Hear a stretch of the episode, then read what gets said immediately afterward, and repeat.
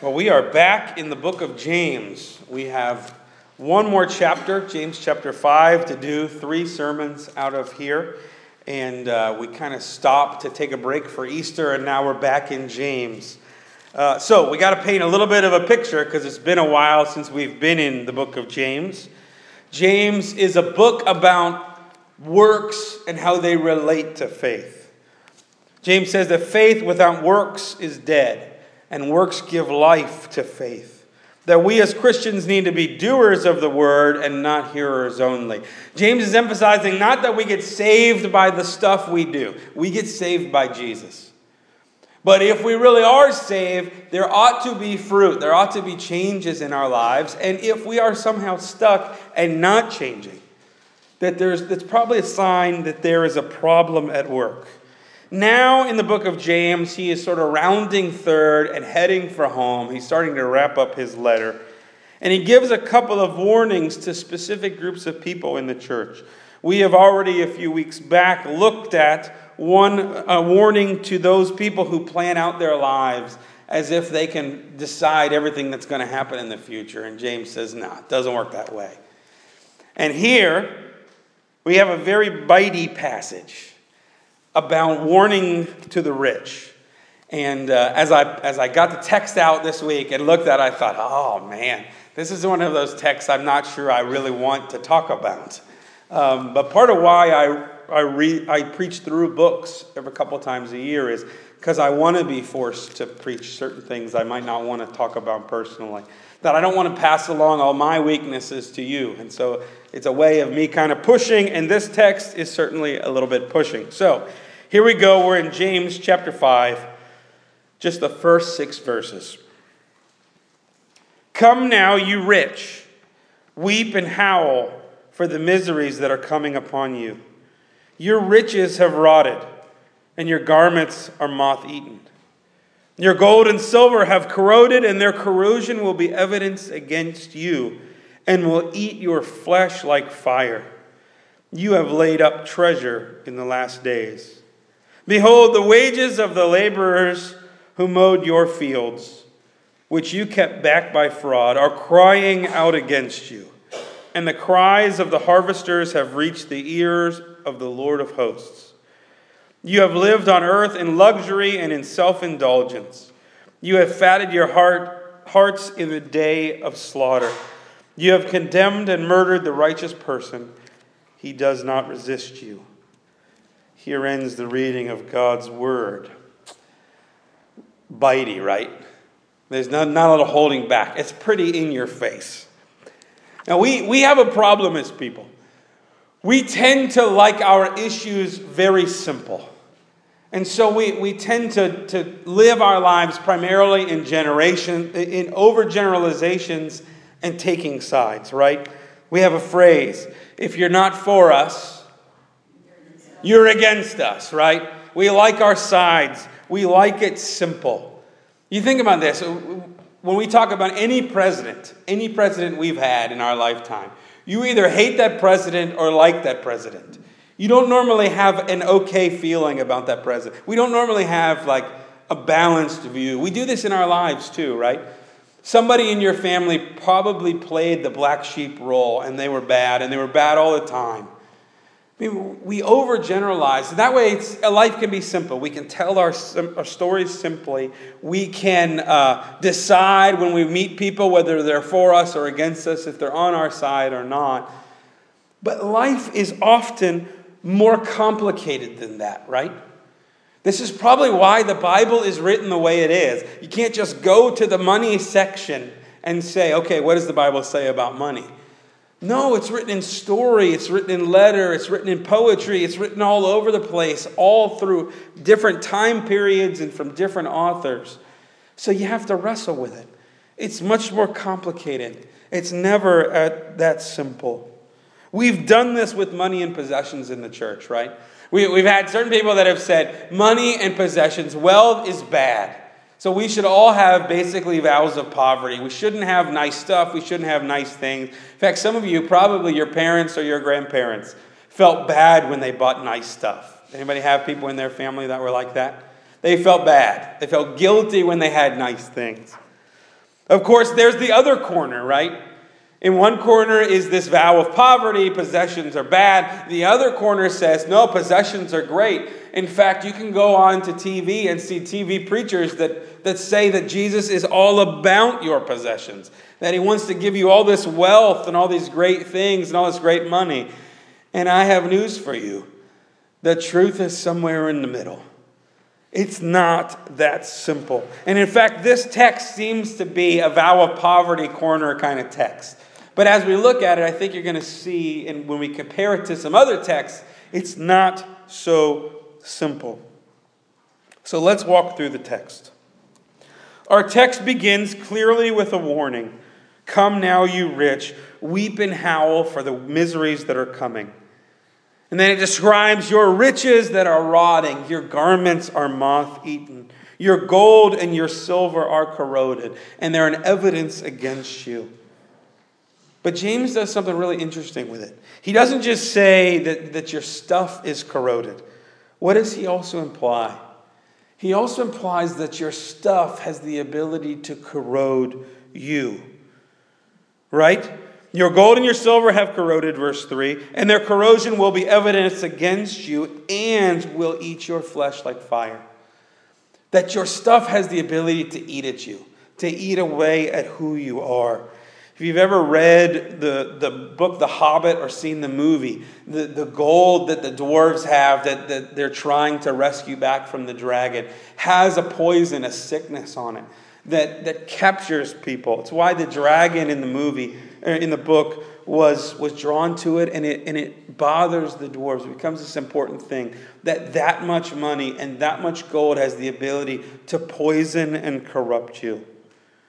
They corrode you they rot you. And James has this very physical thing. Just like your garments go old, just like your, your silver gets tarnished, you get tarnished and you get wore out. You have laid up treasure in the last days, says James. Well, well, as soon as we start talking about treasure in the last days and, and all this stuff about corroding, we, we ought to think of another verse, right? That Jesus says something very similar in Matthew chapter 6. Do not lay up for yourselves treasure on earth, where moth and rust destroy, and where thieves break in to steal. But lay up for yourselves treasure in heaven, where neither moth nor rust destroys, and where thieves do not break in and steal. For where your treasure is, there will your heart be also. Jesus asks, Where are you investing yourself? Where are you really investing your life? Is it in stuff that's here? Because we have a way of saying this too, right? You can't take it with you. You can invest so much in things that are here that really, in the end, don't matter. Where are you investing your treasure? Because your treasure guides your heart. It's really amazing how Jesus describes this that what you spend money on and what you care about with your possessions tends to guide your heart. And I could prove this, right? If you go buy a car, you're going to suddenly love driving it. You're going to drive that new car everywhere. Why? Because you put your investment into it and your heart tends to be in it. You ever had to buy something that your heart wasn't really in and you try to force yourself to like it? It's because you're naturally, your heart wants to follow that and you sometimes can't because it's not something you wanted to buy. Your heart follows your possessions. Jesus goes so far just a little bit later in Matthew 6 to say, No one can serve two masters, for either he will hate the one and love the other, or he will be devoted to the one and despise the other. You cannot serve God and money. Jesus puts this as a dichotomy. You're probably going to give your life to one of these two things, and you need to be careful which one it is. Not only do you have to be careful with possessions because they can corrode you and can keep you from God, but they also condemn you in how you earn them. James talks about this a number of different ways, right? Wages held back against others cry out against you. Because you have cheated, they cry out, and God hears that. You're in luxury and self indulgence. You only care about yourself at the expense of other people. God cares not only about what you do with the money that you have and the possessions that you have, but God deeply cares about how you earn those things. That you can, you can do things in a way that's ethical And you can do things in a way that's not. There's a, um, we sort of bought into this lie that there's sacred and there's secular. That I have my faith over here and I have my work over here. And, in Christianity, it doesn't work like that. I may not be able to pray at work. I may not be able to talk about Jesus in my classroom or in my workplace. But you know what? I am a Christian wherever I go. And if Jesus is Lord of all, and He's Lord of my life, then He's Lord of how I work too. And so I better be careful with that. I better be careful. And in those days, Christians were being abused. That's why the text ends the way it does. You have condemned and murdered the righteous person. Christians were being very abused in those times. That own, landowners had the ability to make people basically slaves to them. In fact, the book of Proverbs, years before Jesus and James are talking about this stuff, says this. You probably recognize uh, verse 6. Train up, uh, Proverbs 22, verse 6. Train up a child in the way he should go. Even when he is old, he will not depart from it. Most people have heard that, right? Listen to verse 7. The rich rules over the poor, and the borrower is slave of the lender. The borrower is slave of the lender. If you've ever owed somebody a lot of money, you, you are like a slave to that person, right? You got to pay that back, and if not, they come after you and they call you and they get you.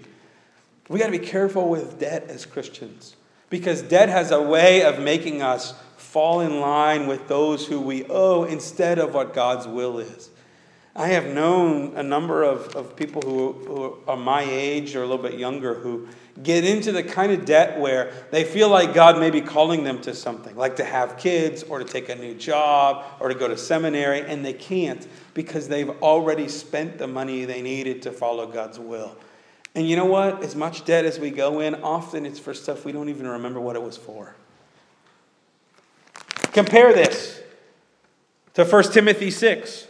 Paul writes these words Command those who are rich in the present world not to be arrogant nor to put their hope in wealth, which is so uncertain, but to put their hope in God, who richly provides us with everything for our enjoyment. Condemn, uh, command them to be good, to be rich in good deeds, and to be generous and willing to share. In this way, they will lay up treasures for themselves as a firm foundation in the coming age, so that they may take hold of the life that is truly life. Does Paul say they have to give up their riches? No, actually, Paul doesn't. Paul doesn't say that the riches are bad. What you do with it is bad. If you are abusing other people, and if you don't realize that God has richly blessed you. Paul takes this, this word rich and he turns it a couple times, right? God richly blesses you. So be rich in good deeds to other people.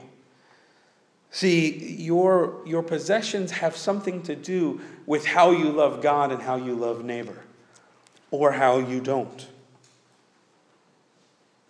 what does James say? You've lived on earth in luxury and self indulgence. Remember the story of the rich young man? It's found in Matthew, Mark, and Luke. Rich young man comes to Jesus and says, You know, what must I do to be saved? And Jesus says, Well, go, follow all the commandments and, and follow the law. And the man says, Oh, I've done all that. I've done those things. And Jesus doesn't question him. He must have been a pretty good man. But Jesus says, Sell all your possessions, or your reward will be in heaven. And Matthew 19 22 records this. When the young man heard this, he went away sorrowful, for he had great possessions.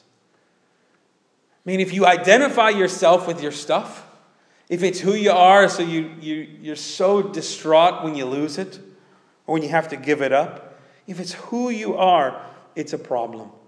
And with the rich young man, Jesus gets right to the heart of it. You do all this good stuff, but you still are reliant on your stuff. But what did Paul say in 1 Timothy? Put, don't put your hope in your wealth because it's so uncertain, but put your hope in God. See, the Bible is not anti enjoyment, it's not anti things. In fact, there are plenty of really good characters that have wealth. We were made by God with bodies. And so it's not just that we're spiritual beings, we are physical beings too. In fact, God became a physical being. God cares about the physical. The world is important, and life can be enjoyed. The idea that we can't have any wealth, I don't think is a, we can't have stuff, that we should avoid anything that resembles goodness in this world. I don't think that's a Christian idea either. But we need to be careful.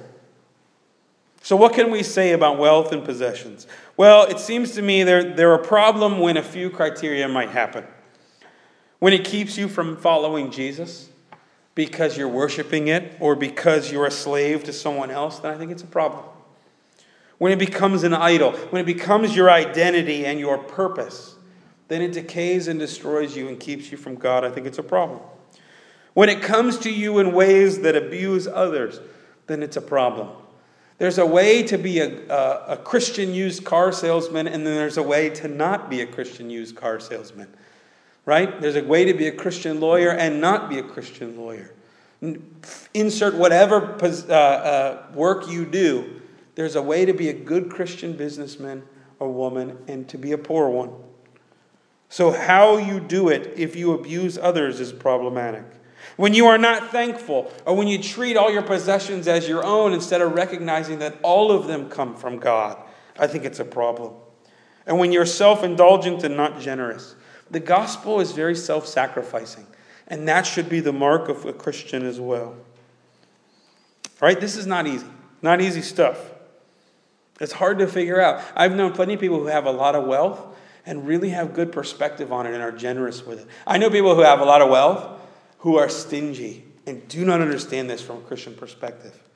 But I could say the same stuff about people who do not have wealth. I know plenty of people who are poor who have a very good Christian perspective on money. And I know people who are very poor who idolize money just as much as, as you might think a rich person, a Scrooge person kind of would. They just idolize money they don't have.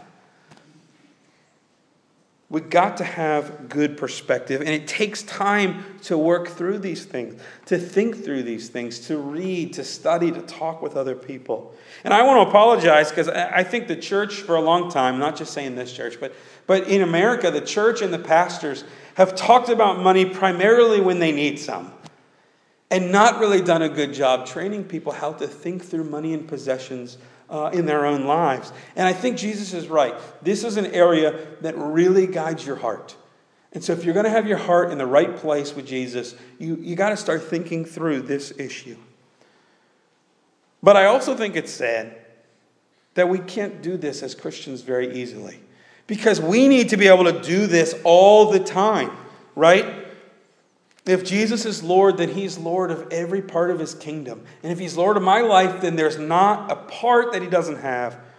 Great Calvinist thinker Abraham Kuyper said, There is not a square inch in the whole domain of our human existence over which Christ, who is sovereign of all, does not cry, Mine. There's no area of your life where Christ can't go, Mine, that's mine, that's mine. The way you're thinking about that, that's, that should be mine. Everything is His. And so we need to think not only about money and possessions like, like this, but what does it mean to be a Christian spouse? What does it mean to be a Christian and be single? What does it mean to be a Christian grandparent? What's your theology of grandparenting if you're a grandparent in here? How do you think through that role from a Christian perspective? We have people in here who own a hardware store, work at a credit union, are a contractor, are involved in unions business owners, office managers, waitresses. How does your faith inform that role?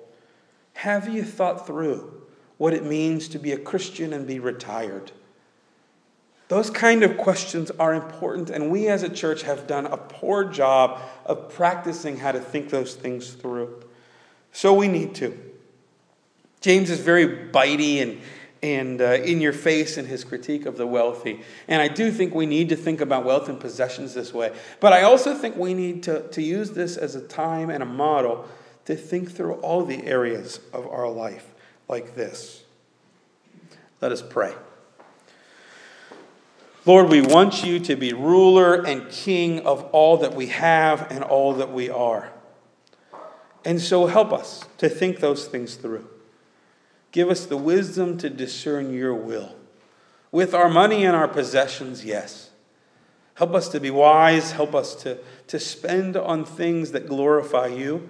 Help us to enjoy our things and not be guilty, but, but also to be generous and to be caring. But Lord, help us also to think these things through in other areas of our life. We pray this in Jesus' name. Amen.